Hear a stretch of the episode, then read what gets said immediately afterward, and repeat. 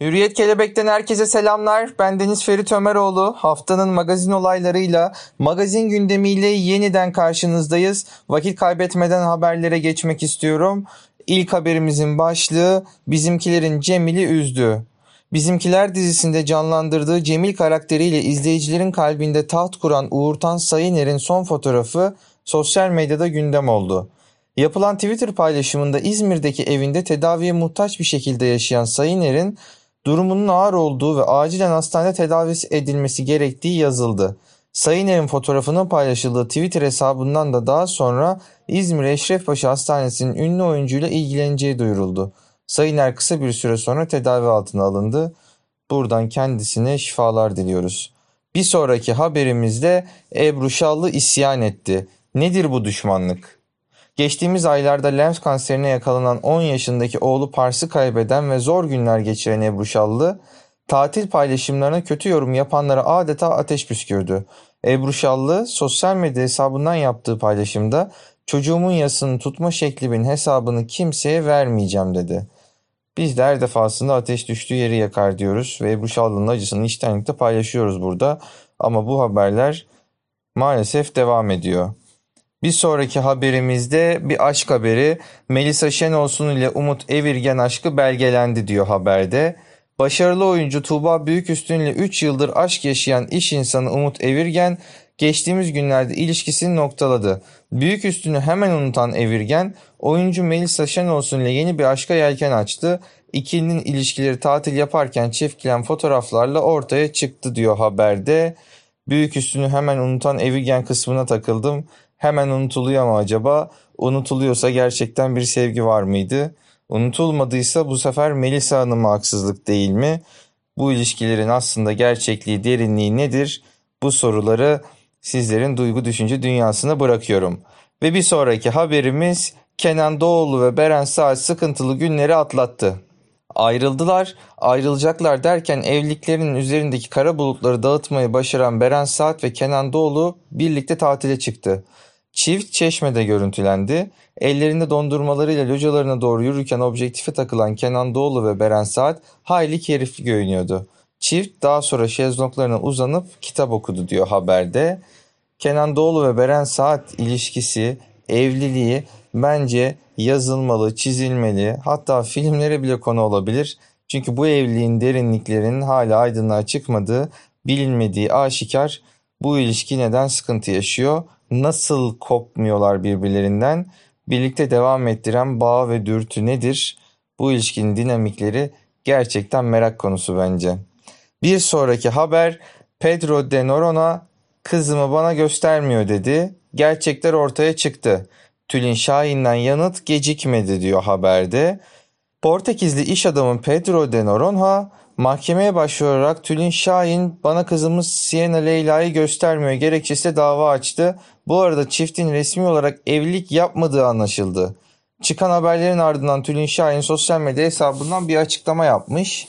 Ne diyor açıklamada bir bakalım. Merhaba. Bugün güne aile hayatımla ilgili beni konuşmak mecburiyetinde bırakan son derece üzücü haberlerle uyandım. Kadına şiddeti konuştuğumuz bu günlerde bu açıklamayı yapmak zorunda olmak bile beni inanın çok üzdü. Hem de çok mahcup etti. Her kadının yaşayabileceği ama başına gelmemesini umduğu bir hayal kırıklığının sonucunda Pedro ile olan ilişkimi Haziran ayında bitirme kararı aldım. Hamileliğim boyunca ve sonrasında farklı şekillerde duygusal olarak yaralayıcı ağır eleştirilerin ve mükemmelliyetçi bir baskının altında kalmak beni bu karara itti demiş. Kendisini ifade etmiş Tülin Şahin. Tabii olayın iç yüzü nedir bilemiyoruz. İsmail Hacıoğlu ile Merve Çağıran aşklarını ilan etti. Duygu Kumarki ile 4 yıllık evliliğini noktalayan İsmail Hacıoğlu'nun çocuk dizisindeki rol arkadaşı Merve Çağıran'la aşk yaşadığı iddia edilmişti. Bu haberler karşısında sessizliğini koruyan aşıklardan ilk fotoğraf geldi. İsmail Hacıoğlu sosyal medya hesabında fotoğraf paylaşarak aşklarını ilan etti diyor. Bazı olaylar, bazı ilişkiler ne kadar hızlı yaşanıyor, ne kadar hızlı devam ediyor inanın şaşırmıyor değilim. Bir sonraki haberde Sihirli Annem oyuncusu Damla Ersubaşı boşanıyor. Sihirli Annem dizisiyle ünlenen Damla Ersubaşı 4 yıl önce Mustafa Can Keser ile nikah masasına oturmuştu. Ancak mutluluk uzun sürmedi. Bir süredir evliliklerinde sorunlar yaşayan çift boşanma kararı aldı.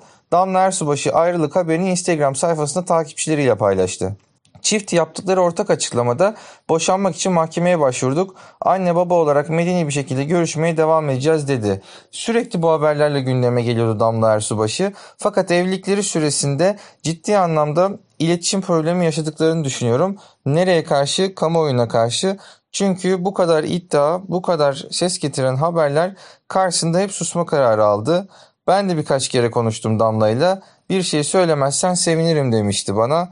Bu ilişkide yorum yapacağım bir şey varsa o da neden madem çalkantılı sıkıntılı giden bir ilişkide ikinci çocuk oluyor ve dünyaya geliyor.